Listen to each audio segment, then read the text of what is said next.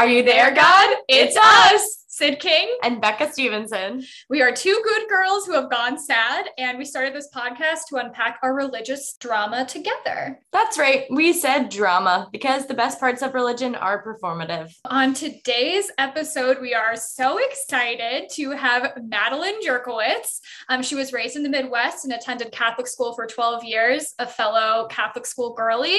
Um, and she is in her own words, a textbook good girl. Um, she is a professional musician with her writing partner and sister, Lily Jurkiewicz. Um, and I'm so good at saying your last name. I've only known you for a full um, eight Decade years at this point? Eight? yeah. Well, we graduated five years ago. I You're graduated five years ago. Don't look at me. Okay, whatever. No one needs to know my age. That's a, that's a, that's a company secret. I'm 22. I'm 22. Um, and she has released four full length albums and she has toured the US and Europe. Um, I was taking a textiles class and she's like, hey, I'm actually leaving to go travel Europe, which is cool. Wow. Um, and they're working on their fifth album now, which is so exciting because I need more of their music. Um, and in true good girl fashion, Madeleine's childhood idol was the wholesome fictional good girl detective Nancy Drew. And therefore, it's only appropriate that Madeleine is now studying journalism at Indiana University in Bloomington. So, welcome, Madeleine. Welcome. Woo! Hey, Um, good girls. Hey, um, I kind of hinted at this, but I do know Madeleine close and personally. Um, I know her specifically as the girl that lived on my floor freshman year. And um, the first day of college, I said, "Oh my gosh, it's you!" And she said, "I'm so sorry. Who are you?" Um, Literally, I'll never forget that day. It was so And, um, you were so enthusiastic and kind, and I was like, "I'm so sorry. I just don't remember who you are." Um, I still feel bad about that. Syd. Um, How did you know each other? I love you. before that, um, Or not? We know had each met during show choir. yeah. right? So we went to like rival Catholic high schools. Got Um, rival is a strong term. Her Catholic high school was like old and cool, and mine was like new and had like 12 people at it. But we thought we thought everyone was our rival. Um, you didn't do comedy sports, I did not. but we just had I'm like mutual friends enough. through that, and then we like met at choir competitions, just kind of like in and around the scene together. You know, Yeah, the scene, The the scene. Catholic school scene. the Catholic Love it. school scene. Um, yeah, so actually, I lied. This we made this whole podcast up just so we could confront you about the day you forgot The day I forgot you. Okay, well, actually, um, before we were talking about our me and Syd's friendship before we started, but the like before we actually met, Syd went up to a girl who is not me and does not look like me. Like No. objectively, she's like extremely hot. Not saying I'm not hot, but like she's like a hot girl, like capital H, capital G, and she has like light brown hair, like just totally different looking girlies. And Syd was like, "I love you on TikTok," and she was like. Wow, I have like five followers. Thank you for being one of them. And Aw. turns out it was another comedian who is lovely, but Mhm. not me. We do both have like big eyes. Which I yeah, think they both was the- have they both have eyeballs and eyebrows, and that's what I was going off of. No, eyebrows. But we were coming off the heels of a pandemic, and I had like face blindness. I hadn't seen anybody in person in a hundred years. Listen, I was flattered, so I don't know how she think felt it's about it. sweet that that's how you approach people, just very warmly, enthusiastically. I love you on TikTok. In the comedy community, you could probably approach anyone and be like, "I love you on TikTok," and they'd be like, "No way, you're one of my three followers." Honestly, yes. Well, I feel like most like unless you have like 45k or like 2 million, you have like a couple thousand and you're like there are people I do not know personally who follow me. So it's I'm not by any means out of the realm of possibility. I Could have be one. stalkers and fans. Yeah, absolutely. Um, okay, so we brought you here today, Madeleine, um, to like we want to ask you about your good girl origin story. I know we already touched on the fact that you went to Catholic school um, for 12 years, which is the best and most appropriate amount of time to go to a Catholic school. Um, and yeah, so like what made you a good girl? Oh, where do I begin? Um, well, I am the firstborn kid, firstborn daughter. So there's already like, you know, some perfectionism pressure on there as the firstborn, but I love being the oldest sibling and I love my my two younger siblings. Um, so that is true origin, you know, first day, October 4, 1994, she's born. Um, that made me a triple Libra as well Triple. um, which I don't know if you guys care about astrology. Do you follow that? sort of like in like a self-centered way. So I don't really know what Libras are. Can you tell us some Libra facts? Sure. So Libras, um, I guess that like I'm ruled by the planet Venus, which kind of I guess that says a lot. Um, like so- beauty and love. Yes, exactly. Balance, beauty, love, harmony, aesthetics. But then, of course, that goes into people pleasing, codependency, um, just needing approval from everybody, which I completely relate to. Um, and as I get older, like I used to hate those things about me, and I still kind of do, but I'm like trying to accept that it's okay and recognize that in me, and and that's okay. I love that. Yeah. That's beautiful. What are you guys? What are your two signs? Um, so I'm a Taurus and I kind of hated it growing up because it's a bull and it's just like literally like an ugly kind of sign. I was like, I'm not stubborn. Me being stubborn. Yeah, yeah. There I'm go. not. I I'm- pro- I'm- don't I- even say it. I'm not. I'm literally not stubborn. I don't know where you heard that. Um, but I think for me, I never cared about my sign because I had such raging ADHD. I'm like, there is like that's my personality. There's nothing else. It's not controlled by the moon or the stars. It's controlled by my Focalin extended release. Like that matters much more than my sign. Um, Yes. but I I like how everybody is like kind of into it now and like co-star is interesting. I don't have the app but people do it for me. I just get sent things sometimes. Yeah. but I think it's really interesting in re- in like relationship to people who were raised religious and like still like, totally. it's like basically a religion and you're following something.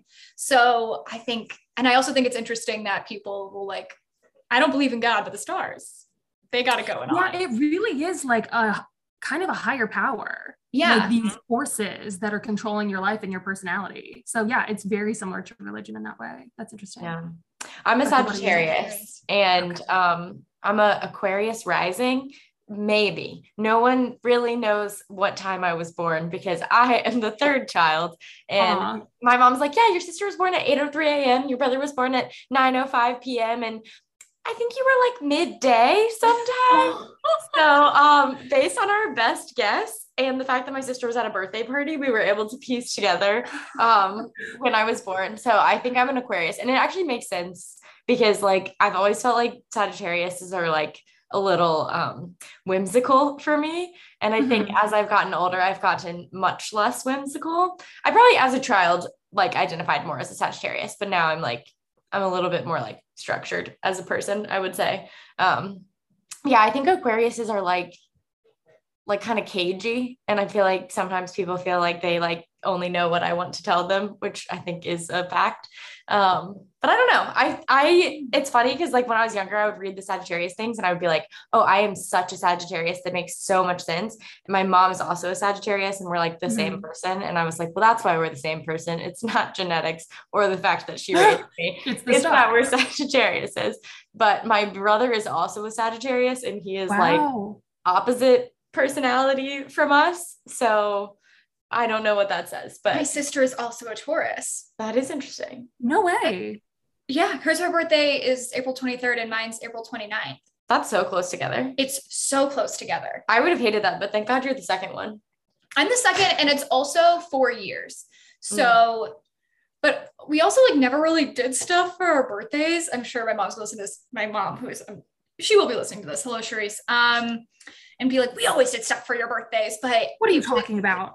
well, so the end of April is a very interesting time to have a birthday because it's always like the last few weeks of school. In high school, it was the best. Like my birthday fell on closing night of a musical. I was the lead in twice.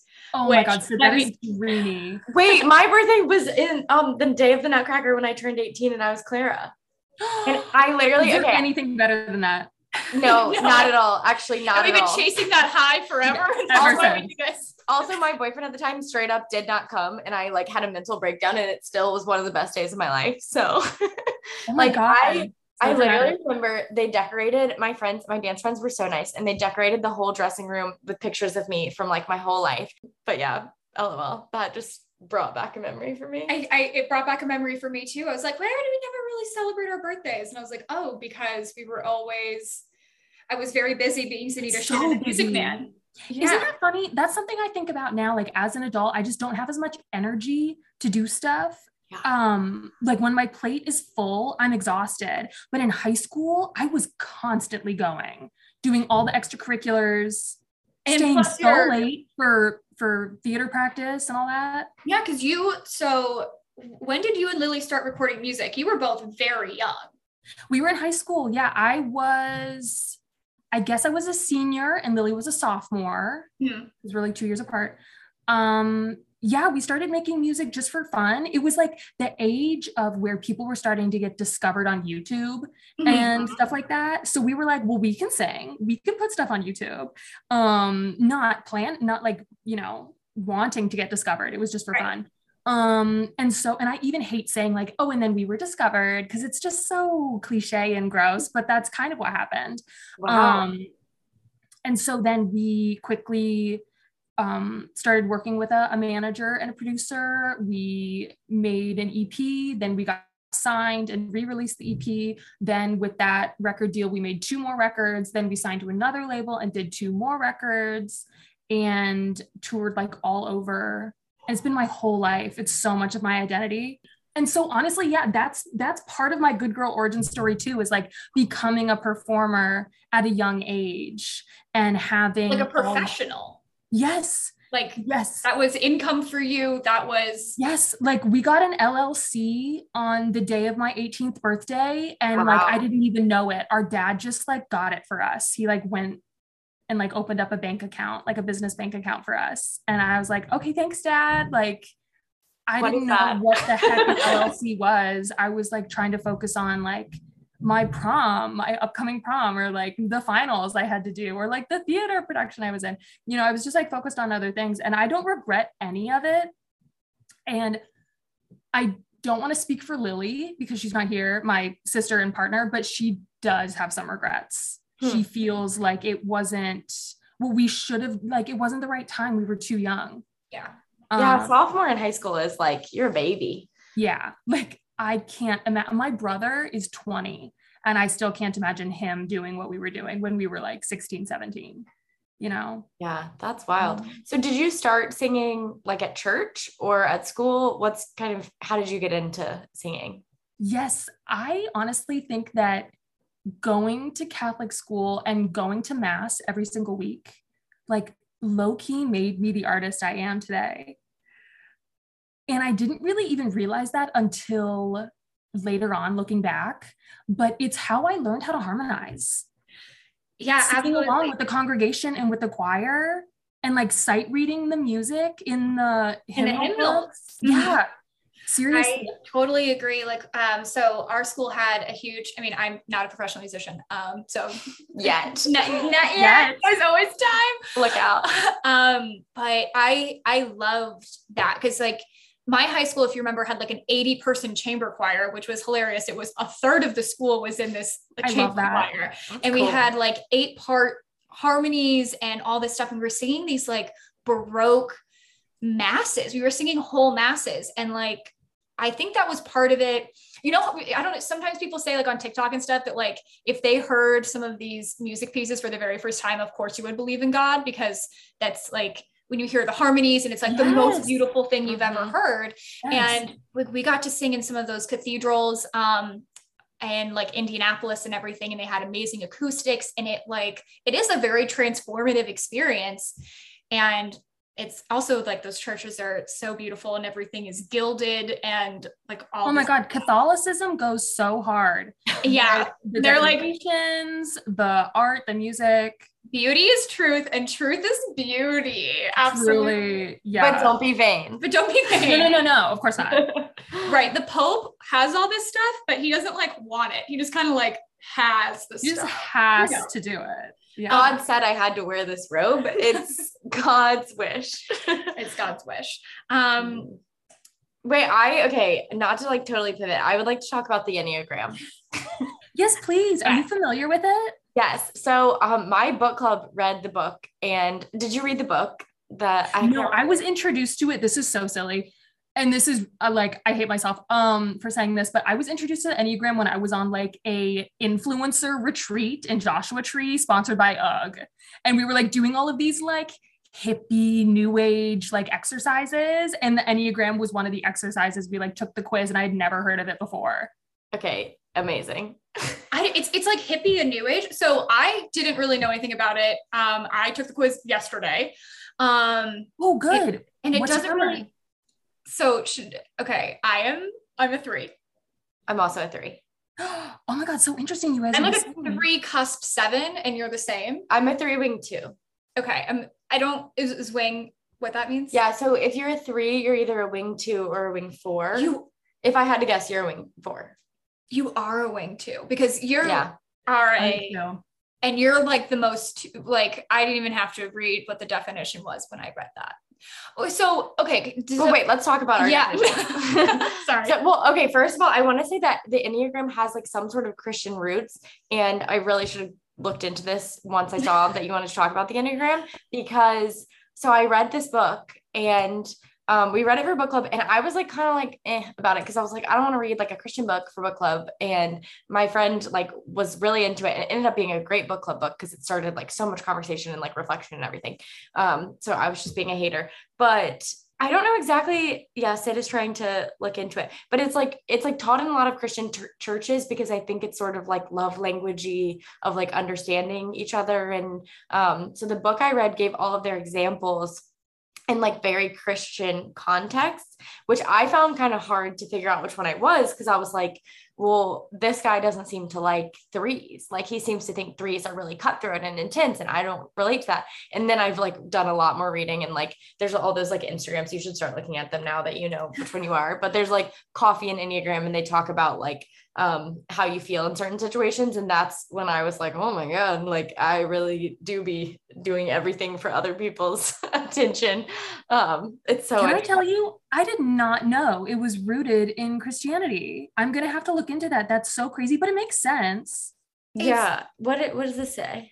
So it says that the modern system traces to a largely bolivian philosopher oscar Ichazo in the 1960s and 70s and later his okay that was super unhelpful. We're going to cut that out. Um so it's most uh, what i'm finding right now is that it's a very popular christian tool. And like okay. it seems yeah. like it's used a lot in biblical counseling which that makes sense. it's interesting. It's so funny to me. I don't know Madeleine, if you ever feel like this, so talking to Becca, Becca was raised evangelical and she's like, Oh, well, we had these tools and all this stuff. And I'm like, if it wasn't like in the, um, not the USCCB, what's it called? What's the book? The Catechism. Thank you so much. If it wasn't in the Catechism, it like it doesn't exist. There is no modernity no. in Catholicism at all, which, as we just said, maybe is part of its strong suit, but um, like we, they would, I feel like this would never be employed. No, literally, I had no idea that it had those roots. But it makes so much sense because the Enneagram really is about like how you relate to others.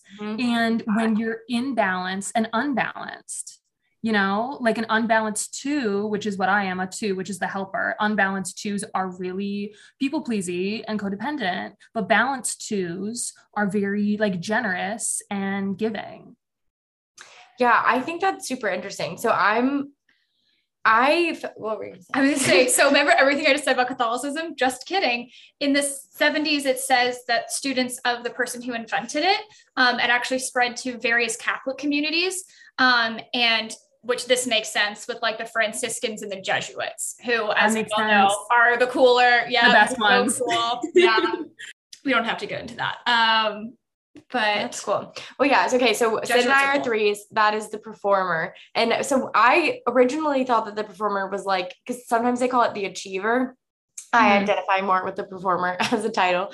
Um, but basically, like the ultimate like drive for a three is for others' attention and like affection and basically like like outward um validation, which is a big thing for me. Like I don't you relate like, to that. Yeah, like I don't feel like I like so I wrote like a pilot this year. I don't feel that my pilot is good until somebody else tells me my pilot is good. And then like even beyond that, I'm kind of like I need to win a competition or something, or so that I can know that my pilot, like I'm like, I'll never believe in myself without Yeah. that kind of validation. Um, and that's sort of like the root of where you where you draw your like energy and approval and stuff, which is interesting. Interesting. Interesting. Yeah. We need to do more research into this. I know. I thought I was a seven for a long time, which is like the um what is the enthusiast? Because I thought I was a seven because I don't like feeling strong emotions, either happy or sad. Like I oh, just really? kind of I kind of like to be like more even keel. Um, but then I actually read that that's also a three thing because you don't like to like react in a way that like other people can see and you don't have control over your reaction, which is interesting. we were reading yesterday that threes and sevens are commonly confused. Yeah. okay. We pretend to be sevens, I think. Uh, yeah, because no one wants to be a three, I guess. Yeah. Yeah. I don't know. My thing is like, circling back to why I don't really believe in astrology because once again, ADHD controlled my personality. If you're anxious? That's generalized anxiety disorder, baby.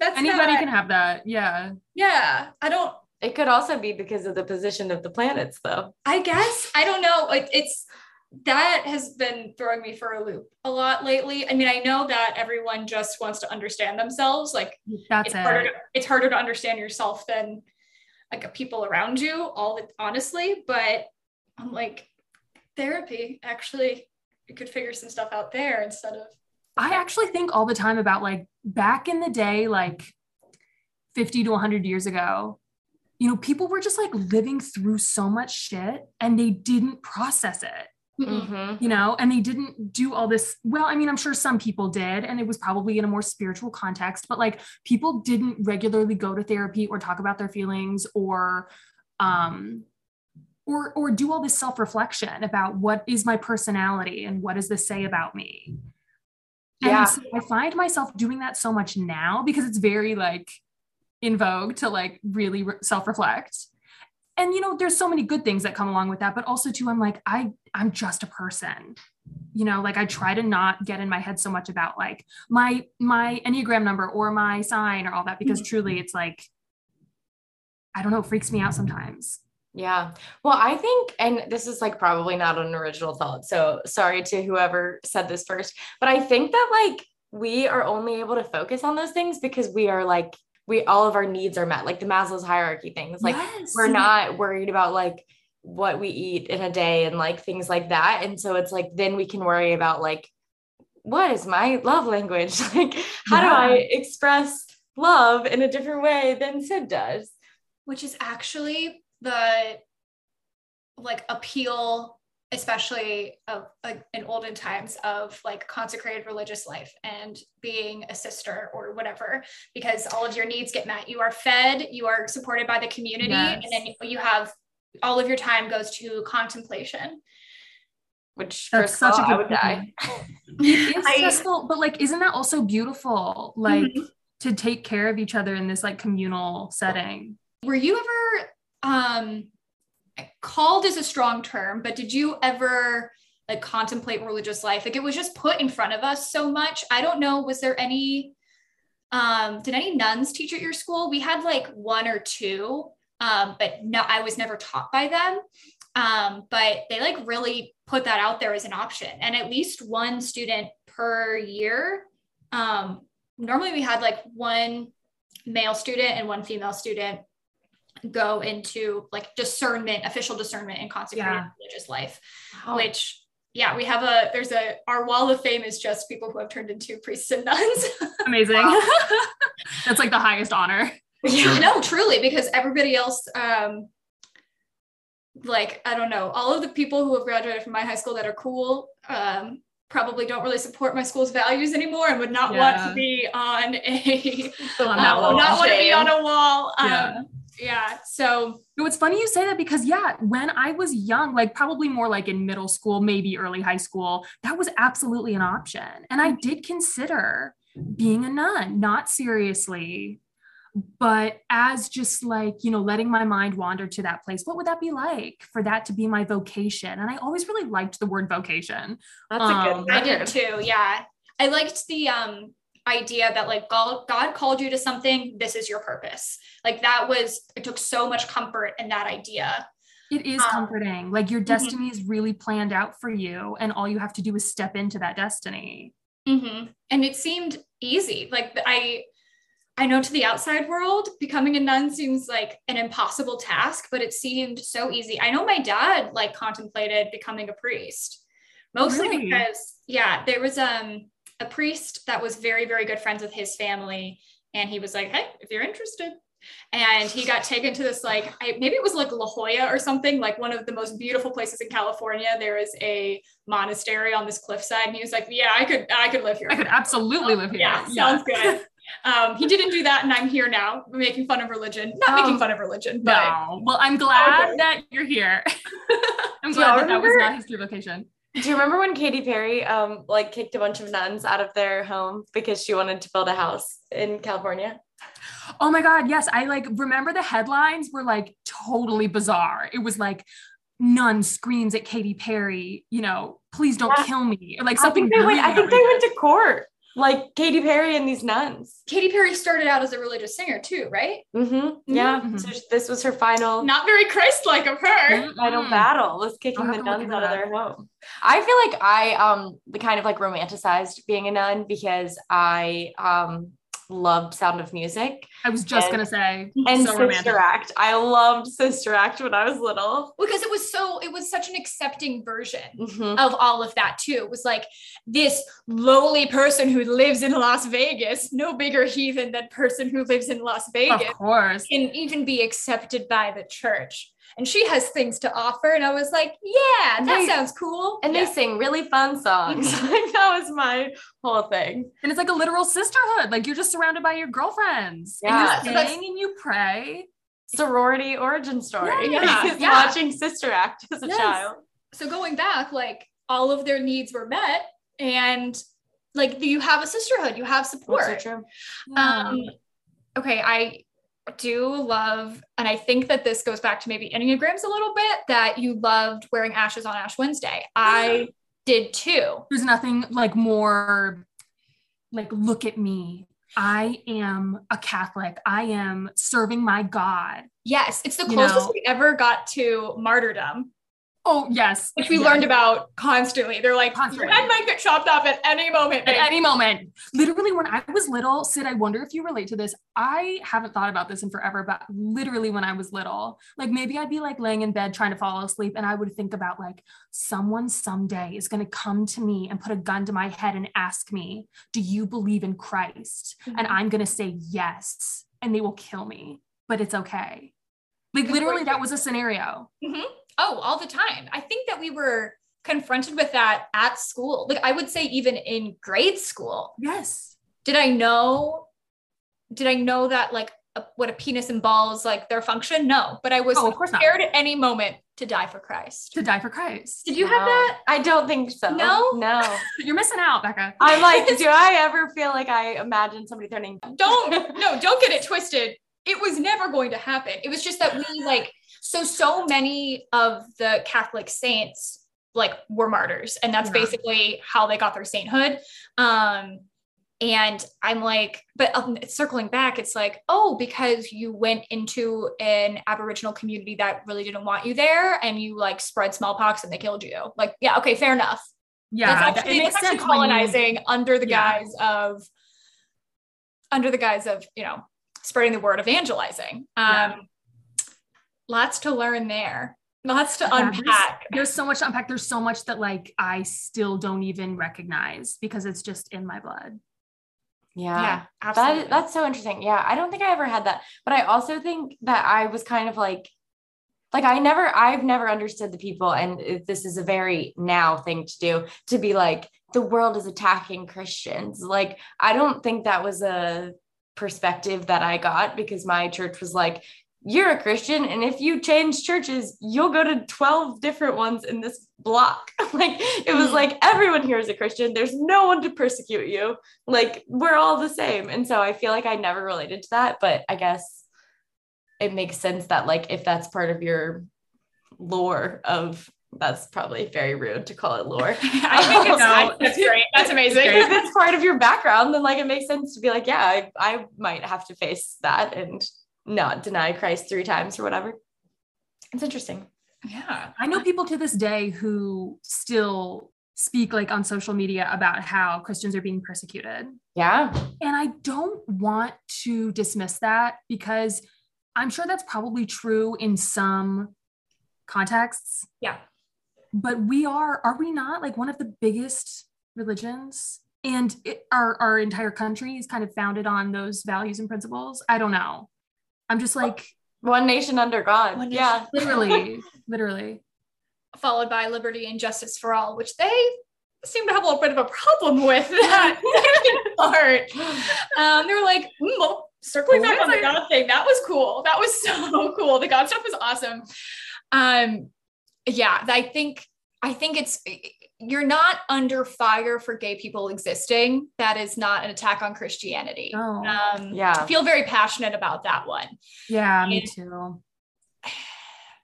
it's weird because like in high school there just was simply not no one out at my high school i know now that there are students who who are out and like in in same-sex relationships Mhm. so that feels like progress but there just simply wasn't that at all at my high school so we it was like okay love the sinner hate the sin moving on da da da da so like i wasn't confronted with that very often but you also you did a lot of community theater too and also you lived in like the more metropolitan area so you like had to encounter members of the lgbtq community Yeah, but it wasn't explicit.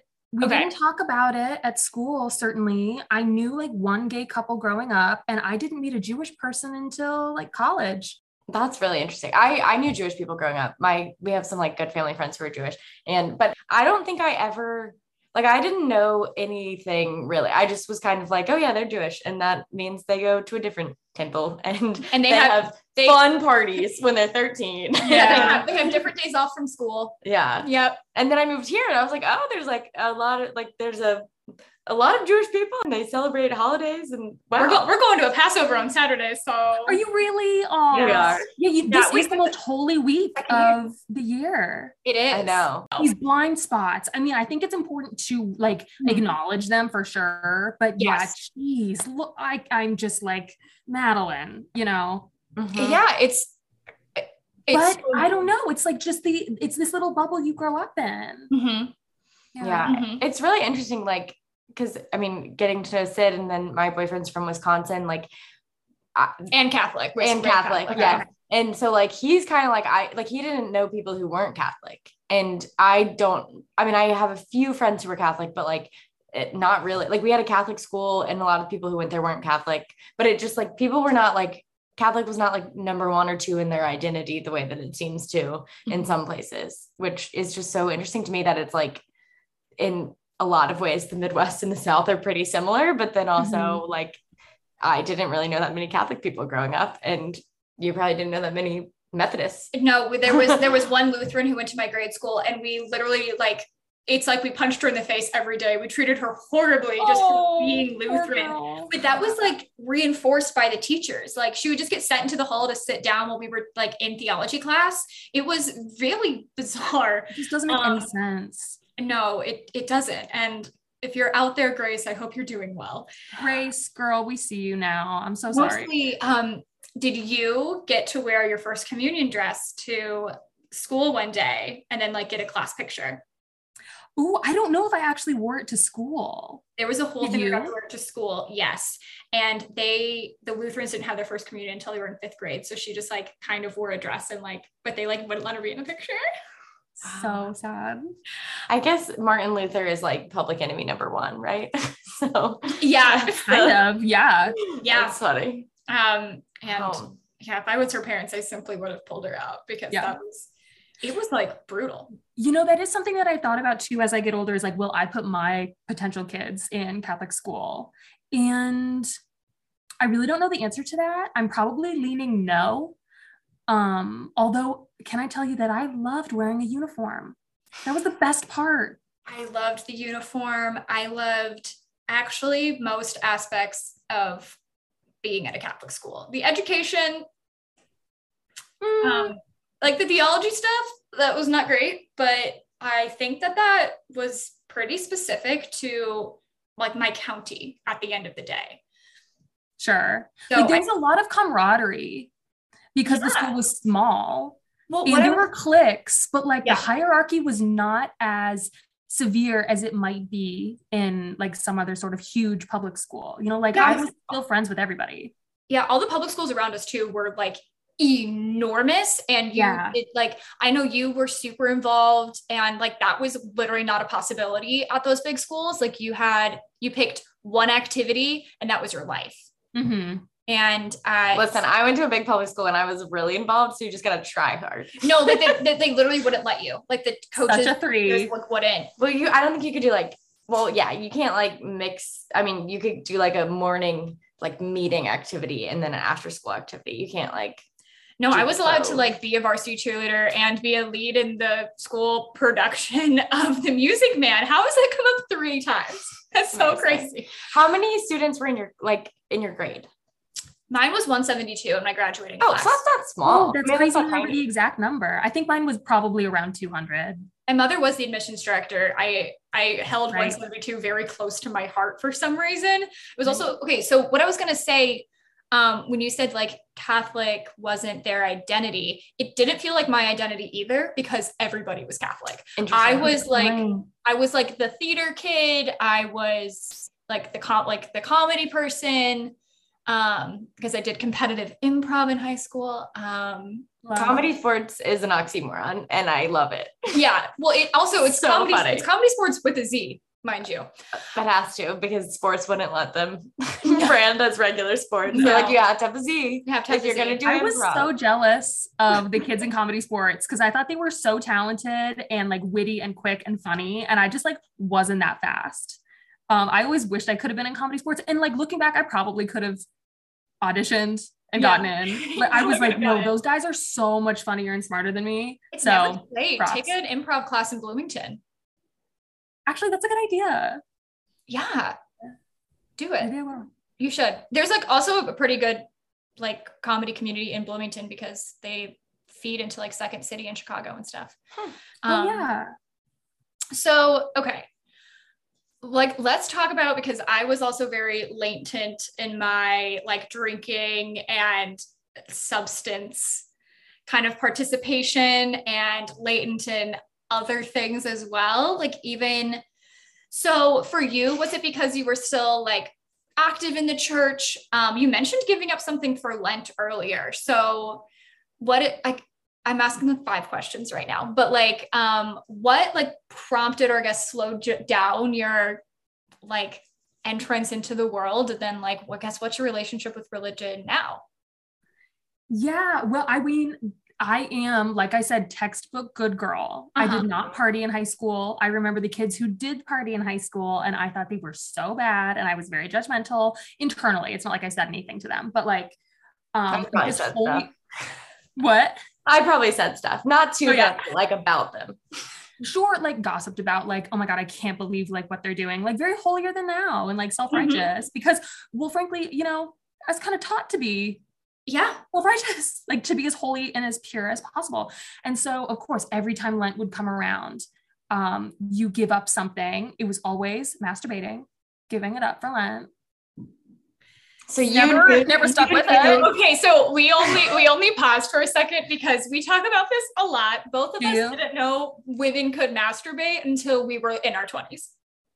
are you s- wait did you guys not start until you were in your 20s No, No. I had no idea it existed. And once I found out it existed, I still took many years to go past that. yeah I thought it was for people who have had sex before. I like didn't know.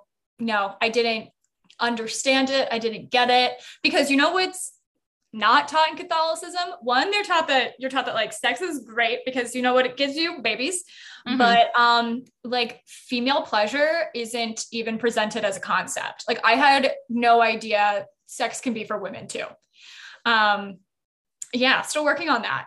Stay Yeah. tuned. I think a lot of people struggle with that, like even after they get married and stuff. Like I think it's a real thing that I feel some of the people that I still follow who are like still very religious have been posting about it a lot. And I think it's like a real struggle that Christian women have is like you get married and you're like, okay, now it's supposed to be this like amazing experience. And then you're like, oh. and you don't immediately yeah, you don't immediately feel safe and comfortable and like the guilt doesn't go away.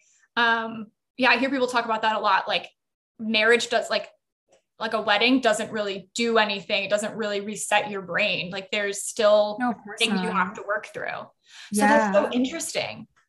And were- Absolutely. And, like, I don't know if like, I guess we can keep this in.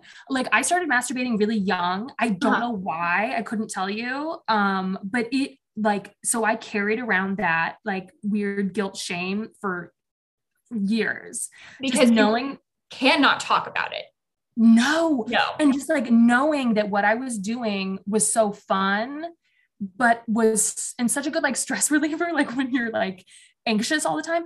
Um, but like it was just bad. Something about it. I couldn't put my finger on it, but it was bad. It was like unholy and I shouldn't be doing it. So I gave it up every year for Lent. Um, you know, I gave it up as my New Year's resolution every year. I was, and like, even, oh my God, th- you know what? I think this is true. Like, you know, when you blow out your candles on your birthday and you like, it's kind of like you're like setting your goals for your birthday, like all the wishes that you have. Like, I think I Uh-huh. even internalized it to that point. I was Oh, like, gosh. it's a new year, it's a new me. I won't do this anymore. Isn't that Mhm. so weird? That's so um, sad. It is Like- sad and it's something I'm still getting over. Yeah. I Yeah. I was like I, I kind of did the same thing, but um like with literally just kissing my boyfriend. Like have I ever told Yeah. you that so you know I had that high school boyfriend we dated for 4 years. I Yeah. never saw his penis the whole time. Never, not once. No, he saw my boobs um th- after 3 years of dating and cried. oh my God. Because Wait, they were so beautiful. because yeah, Exactly. because they were so beautiful. No, he was like, I can't believe I drove you to that. Like you like he felt guilty about he like felt yeah. oh my and god I like he made you impure hmm Because I talked about purity all the time and like how important it was to me. Mhm.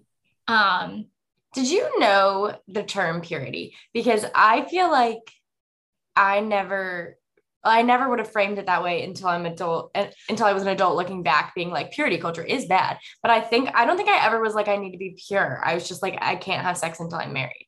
Like I feel like it was very like point blank. It wasn't like I'm going to taint myself. It was just like this is what I'm supposed to do. This is the rule. I'm going to follow it.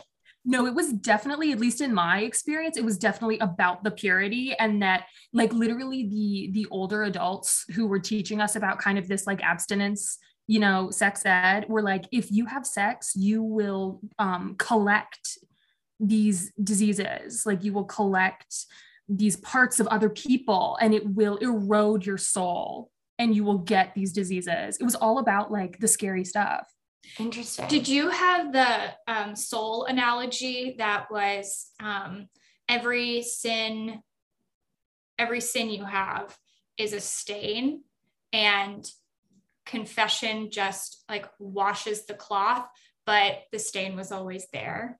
no that's so Like- heavy Yeah. I remember learning that you give give a part of yourself to Mhm. someone every time you have sex with them. So it's like yes or like a piece of gum or something away? and it's like every partner like chews it up until you're like a gross little nasty ball of gum and nobody wants you and i'm like that is Wait, so yes. weird. Okay, this Gum- is this is good. is That's a good. that's a good one. So we do have um um in our we're gonna say in the good girl glossary um Yeah. like a good girl bingo card um yeah what was your favorite and or worst um purity culture like so we have one that was um give it good give, give an example So so when I was in high school, the youth pastor told us that um when you had sex outside of marriage, that was like you were cheating on God. And that was honestly that like stuck with I mean, I, I talk about it in my comedy set, yeah. but like it's that was literally like in my brain like well i'm not going to cheat on god. Like uh, whatever i do i can't cheat on god. That's the worst thing you could possibly do. And i feel like that was like i mean he probably doesn't even remember that he said it. He just like threw it out one time and was Yeah. like see if that one sticks. But Mm. it is like ingrained in my brain and i still think about it as a 29 year old adult. And they always gave us the crazy um so the cork one what what was it like once you un no, that was the one we made up the cork oh the Yeah. toothpaste see it's so good I use we, it the time. we, we played this game in a in a series of games we called purity ring of fire and um oh my god i love that Thank you. And the one of the questions was which of the following is not a metaphor for virginity? And it was like, Mhm. or like which one doesn't describe virginity? So it was like the cow, Which you know the, cow one? flower. I don't know the cow.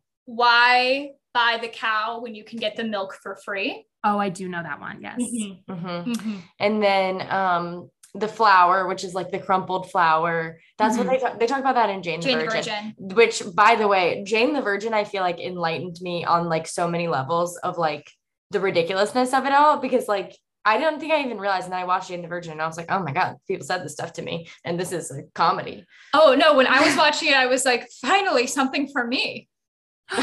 Oh my god, I've never seen it. I'm gonna. Oh, have to you have to watch it. It's so good. It's also, it's just like, it's so fascinating. Like she is like saving sex for marriage and then she gets pregnant, artificially inseminated. It's not a spoiler, but Yeah, it's episode it's the whole thing. yeah. But it's like, then she goes through like all these journeys of like having sex outside of marriage for the first time, or maybe she, I'm not going to spoil it because I don't remember, but Okay.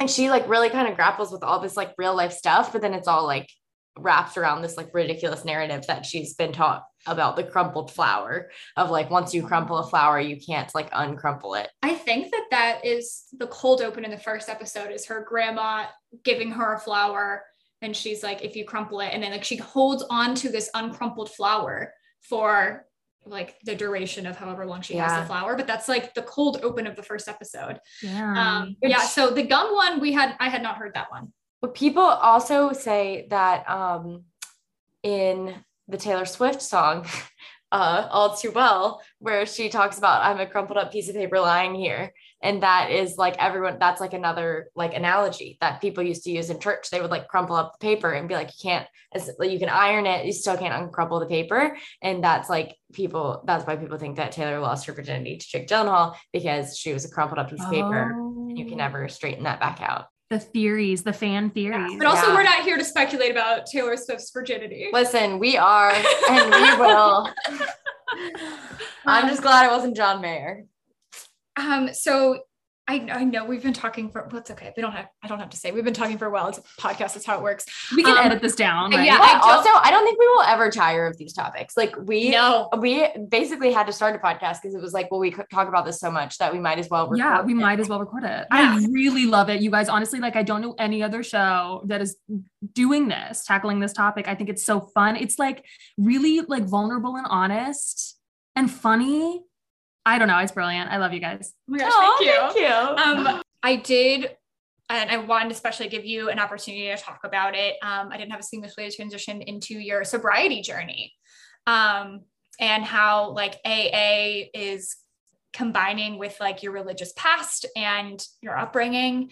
Um, so I'm just gonna give you the floor. Okay, yeah. So something that I've been really like meditating on lately is my relationship to God and my higher power through my sobriety. And this is my second time getting sober, but my first time going through AA. And even saying that out loud, I'm surprised. It just didn't seem like something I would ever do.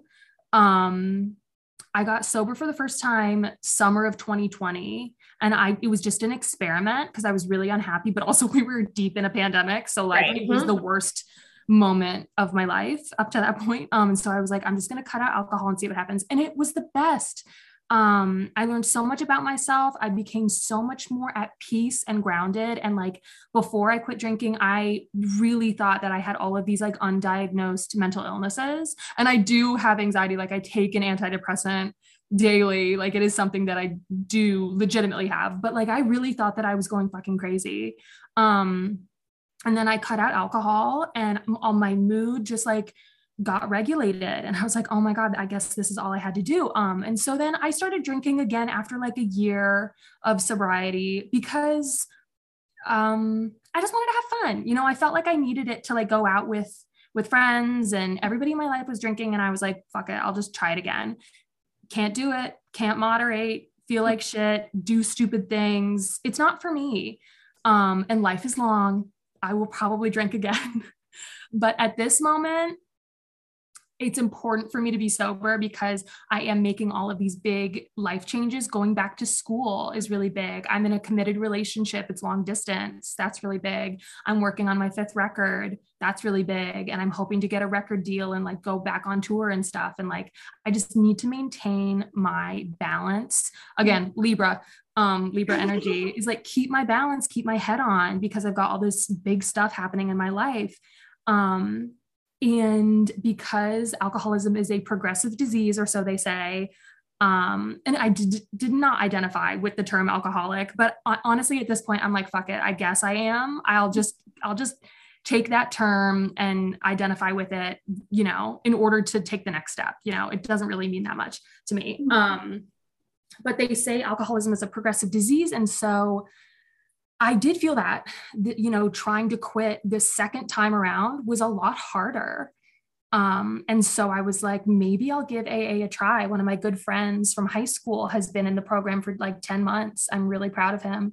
And he and I had a conversation. He was like, just go, just like see what it's about. If you don't like it, you don't have to stick around.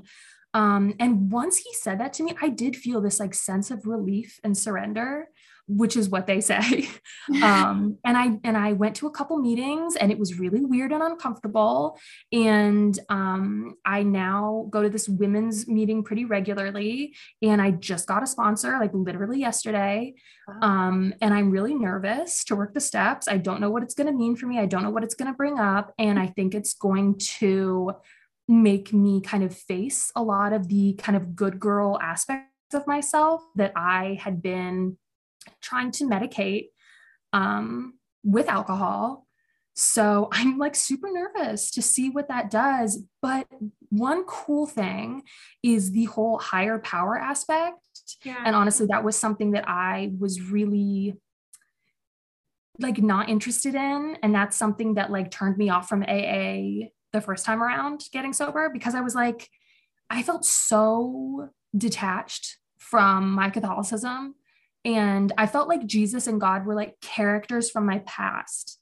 You know, they, they were these big forces in my life back in my childhood that I just like didn't even think about them anymore. I didn't pray um, or any of that. And I actually even, I'm like, this is bad to admit, but I even like see people on social media continuing to practice their faith out loud. And I'm like, you fucking losers. Like, you really believe in this shit. Like, you know, like I had really come so far away from mm-hmm. that whole part of my life, my entire upbringing. Um, so I was really nervous about like having to come to terms with that and like believe in a higher power, but it's been really cool because I just am trying to stay open minded and like step into the mystery because it is a mystery. Right and you know that that's even one of the the little hymns that you sing in mass like the mystery of faith you know and then you sing christ has died christ has risen christ will come again. It's literally the mystery of faith. And like nobody really knows. that's like that's sending me into orbit. I oh my god never really thought about it that way. I guess and that's like the the mysteries of like that's the whole point of the rosary right? Yes yes. I guess like so. you um there's like the the right they're called the mysteries Am I? Are they? Wait, that sounds you, right. Could you explain yeah. rosaries to me and like their purpose and how you use them? Um, I, I love a rosary. I, I just have to say this really quick. I literally yesterday on the subway saw somebody wearing a rosary, and I was like, "You're not allowed to wear them." And oh, you like, can't wear that. It's not a I necklace. Like, I was like, Syd, you don't.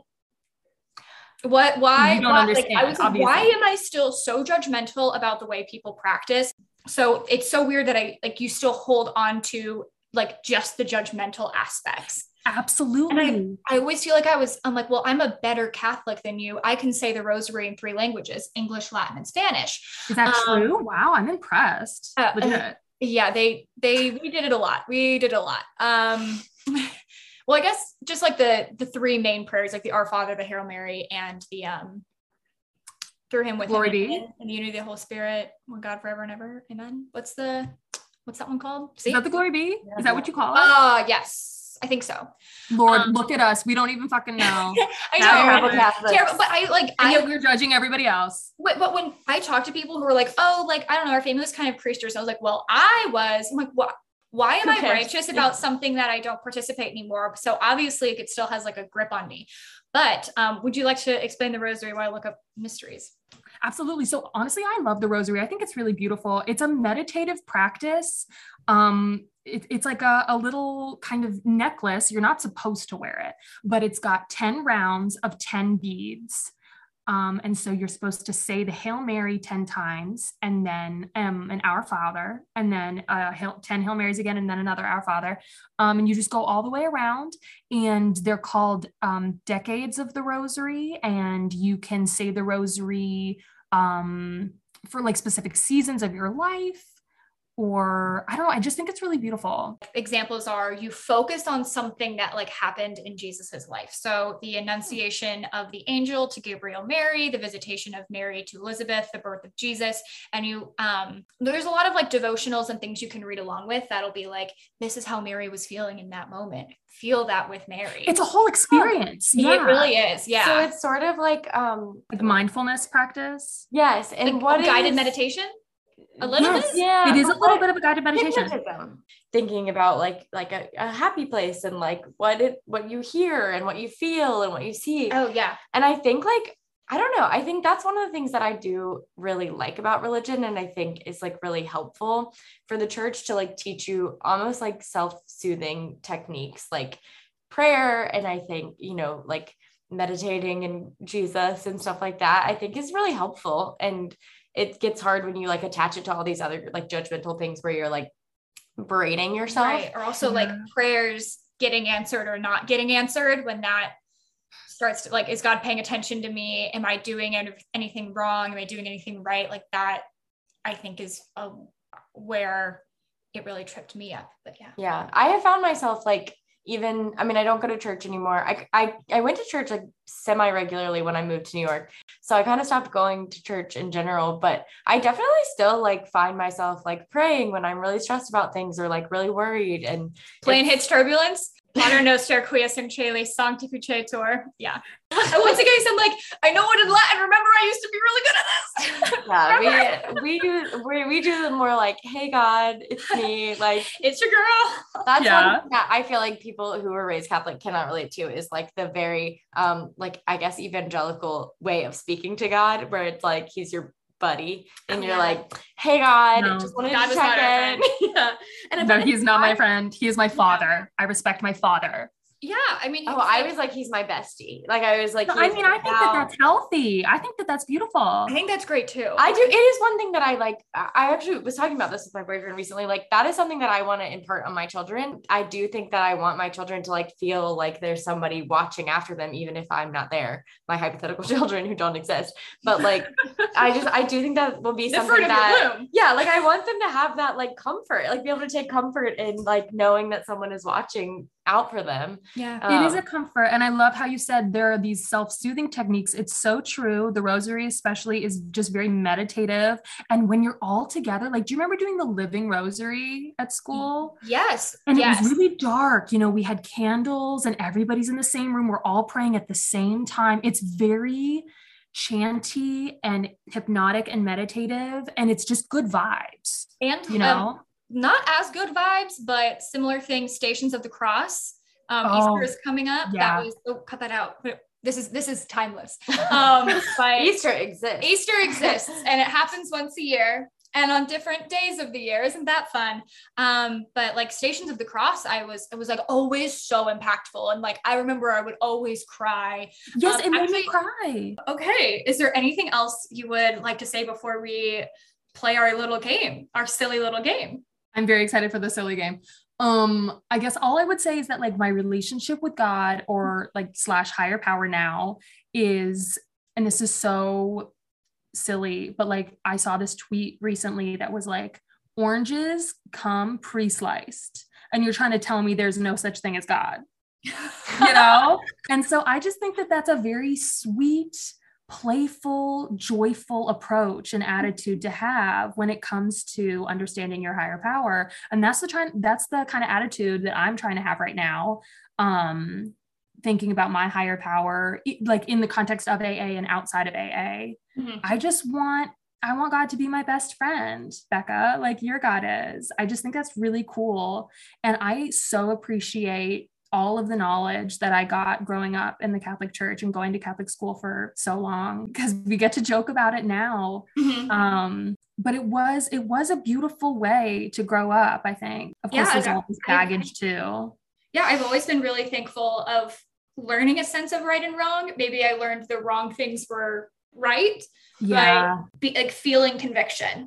Okay. So yeah, that's it. I just am trying to have a like a playful, joyful approach to love that. religion now, and I think that that's like the healthiest way. All the judgment and stuff, trying to unlearn that, get rid of that. Yeah, and I think that's like a like a big reason we do this too is um like and that's like the good girls gone sad like not bad. It's not taking a huge step away and like your life goes what like whatever like the Catholic girl goes crazy. It's like a relationship with religion is like an ongoing thing that you have to develop and you have to acknowledge whether it's you always have one whether you want to or not. So yeah. I love your approach. Yeah. Yeah. I, I do think that like through starting this podcast and the show and everything, like I feel like I've reflected on my own relationship, which I think I had just pushed aside for a really long Yeah. time. And I don't Mhm. think that was helpful for me either. Like I I would talk about it in therapy and she would be like, well, what's like what do you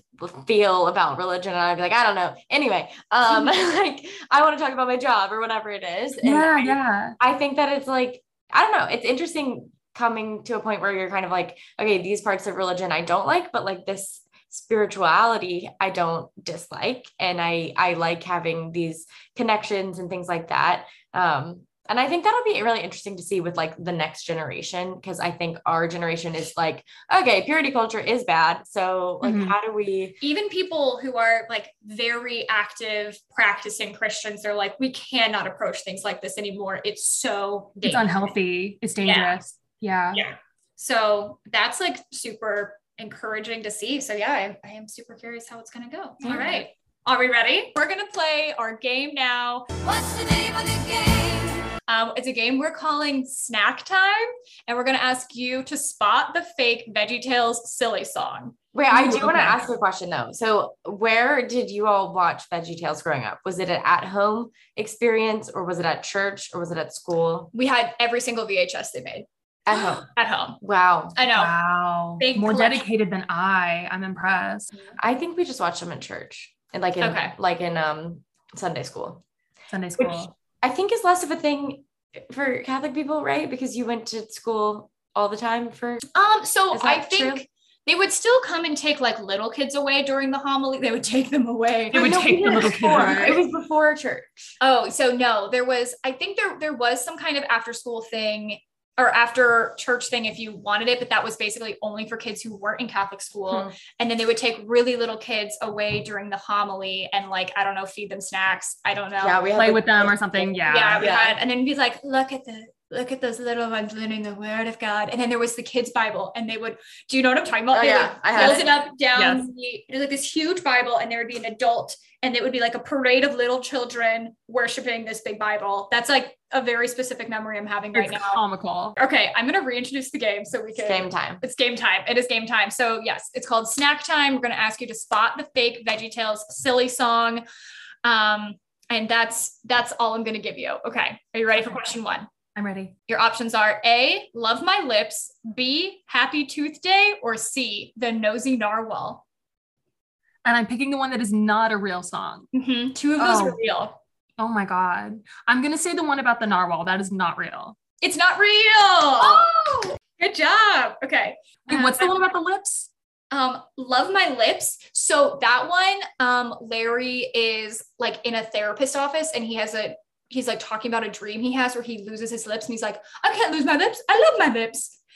Oh. I do not remember that. Oh. I basically only remember where's my hairbrush. If you Beyond that, I can't. Yes. Oh my god. Okay, um, Larry looks like Bill Clinton. I literally said that when I was like eight, and it is the most. Wait, like, is that true? look him up. He kind of does. so um this is real. I had like the biggest crush on the British asparagus. No, are you serious? Oh my God. Archibald asparagus. I was like, that's a man with authority. Stop. Wow, I'm learning so much about you right now. See, the thing is, so yeah, famously, my big three celebrity crushes were Anderson Cooper, Love that. Fair. My second big celebrity crush, Al Roker. I had a huge crush on Al. Are Al you Roker. serious? I mean, he is adorable. I like I think because he was on the Proud Family, and like I also thought like on the Proud Family, he's kind of like magic. Like he just like appears. He is disappears. magic. Yeah. And I was like, and then I think the thing that made me so excited is that he was an animated person that also existed because I like loved cartoons Mm. and stuff. And they're like, Yeah. Well, no, that guy is real. And I was like, whoa, whoa, whoa. This is like He's the- extra layer of He's the love of my life. magic. So here's my question. Number one, why do you keep dating guys who are your age and or younger when you obviously, need obviously- to date a man who's 25 years older than you? Is six years not enough for you? Obviously, you're like, oh, I'm not attracted to that many people. Yeah, because you're looking too young. You know what? Actually, this self-reflection could, yeah. I don't know. Maybe Okay. you date older. So moving Wow. on. Anyway, yeah, Archibald Asparagus, hot man with authority, and he was British. That bow tie, Skinny legends. skinny Oh legend. God. well, because he also like didn't he play Jonah in the Veggie Tales Jonah movie? And I was like, lead main character. Leading man. Yeah. Okay. Okay, number two. A, sneeze if you need to. B, the throat wore a coat. Or C, the belly button song. And you're picking the fake one. God, these all sound so fake. Um, I think the belly button song is real. I think I remember that one. I'm gonna say sneeze if you need to. Sneeze if you need to is real. Is It's Yes. Actually, the throat wore a coat, which I'm impressed with you. What dude were you wearing a scarf one day and you were like, the throat is currently wearing a coat? Like, how did you come up with that? I I cannot tell you the inner workings of my mind. dead. oh my goodness, genius at a of- work. okay, I'm okay. So the premise of this is that Bob the Tomato, unable to sneeze, goes to the doctor. The thing that I definitely did not remember is how many accents they have going on. Oh, like, I yeah, I'm not sure if it's offensive or not. Someone please weigh in. like, why is the receptionist like very Italian? Oh, Mr. Lunt is extremely Italian. So The funny. tomato isn't Italian, which is interesting. Oh, speaking of Mhm. Veggie Tales, the lore runs deep with me. I was Bob the Tomato for Halloween one year, and my friend was Larry the Cucumber. I like that. I think Oh, We that's got That's so much adorable. candy in that Catholic neighborhood. Everyone's like, Matt Barbara, come look at these kids. It's Bob and Larry. I'm Oh my God, that's lie, I thought this was adorable. recent. I thought you meant like two years ago. I had more respect, but I thought it was like two years ago. Okay, well, you know, there's still time. You I- may- I- Maybe this year. The two of you this year. I I think do we have that. to. I think we have to. I think I already promised. I think I said I would be Shrek. Well, you just keep the green paint and be Larry both times. Larry. That's so true. Okay. Wow. Are you ready for question three? Oh, I am ready. A, the yodeling veterinarian of the Alps. B, the biscuit of Kathmandu. C, the dance of the cucumber. These are like impossible. Yeah. Um, and also props to you for coming up with really bizarre names. It's all Syd. I'm gonna say what was the middle one? The biscuit of Kathmandu. I'm gonna say that. That is not real. You got it right. Yay. Um, so the dance of the cucumber is actually one of like, I feel like mo- one of the more famous ones. Um, I'm a little nervous. I forgot Larry's wearing a sombrero, so we'll see how this sounds. We'll see. Oh, I forgot that the whole gimmick of this one is that Larry is speaking Spanish and Bob dramatically translates it to camera. Oh, I remember this one. Yeah. Number four. A. Pizza Angel. B. Nuts for Nathaniel.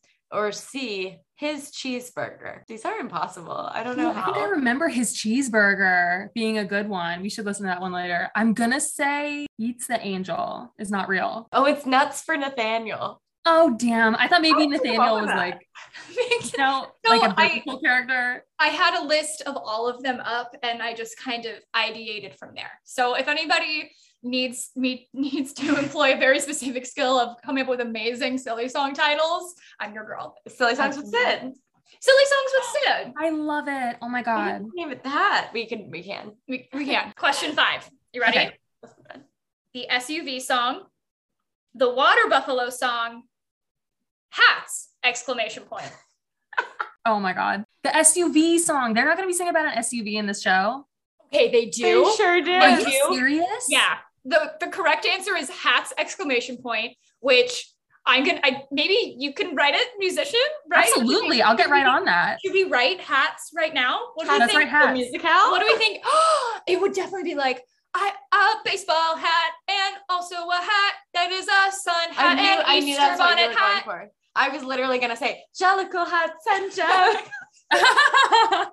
I was literally imagining Taylor Swift. rabbinical hats because rabbinical cats is one of the lines which means that some of the cats and cats are rabbis which is amazing oh my God, so many worlds colliding right now. My mind is blown. we're writing this absolutely um yeah so the suv song is real and i won't even justify it by playing it um i think larry has a girlfriend and she's like and they just sing about like my sport utility vehicle and then they just name a bunch of features and i'm like were they paid off by big suv They must have been. because it's like it's so product placementy, but there's no um there's no like brand name in it. So listen to that one on your own time. Can would I say- with the play.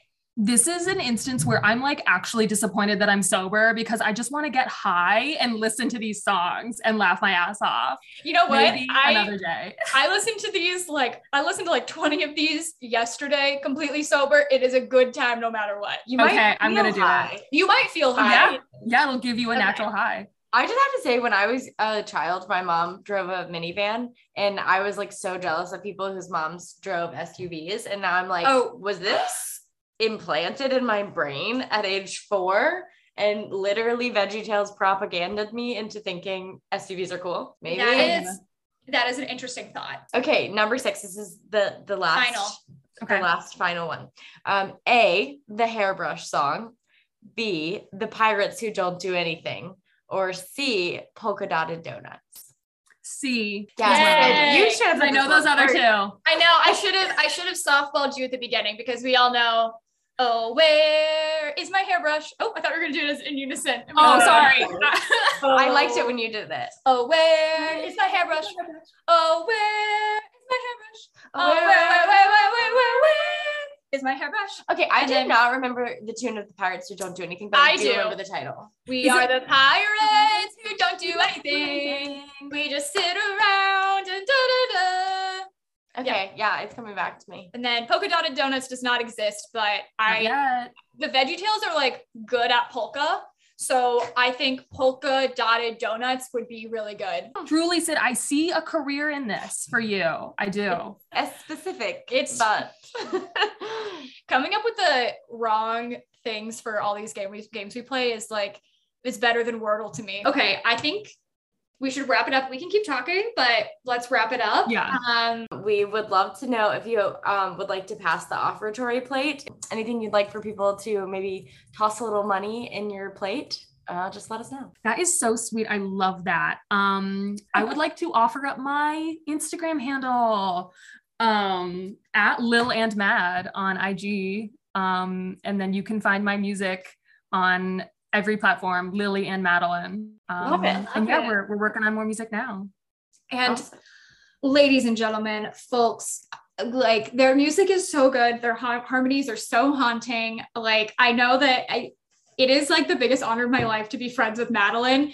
So Becca's like, what am I? No, but I see it. You're like the coolest person I've ever Um, zoomed. you should.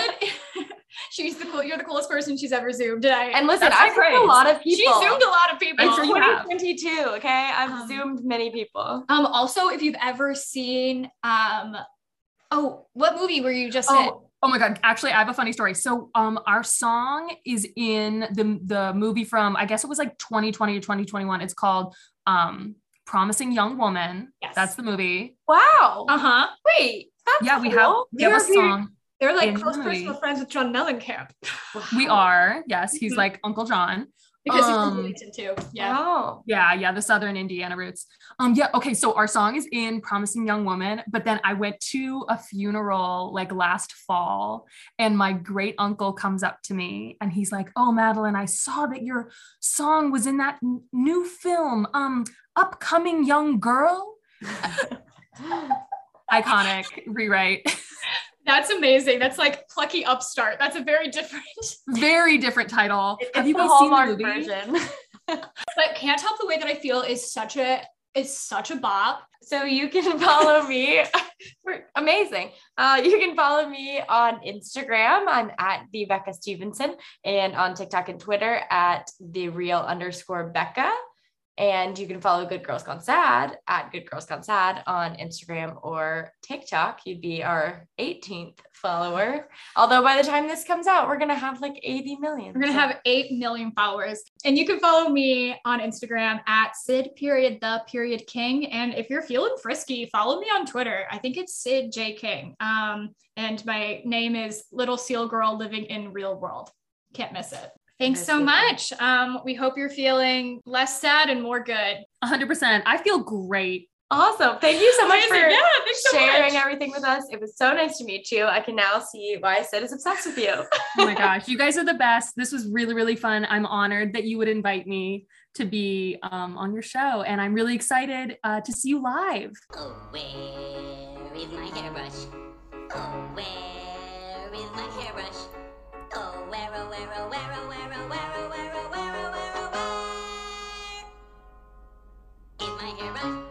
Thank you to our amazing guest Madeleine, and thank you to DJ Skip to my Luke, who produced our amazing intro theme. You can follow him on Instagram at skip to my Luke underscore. Thank you.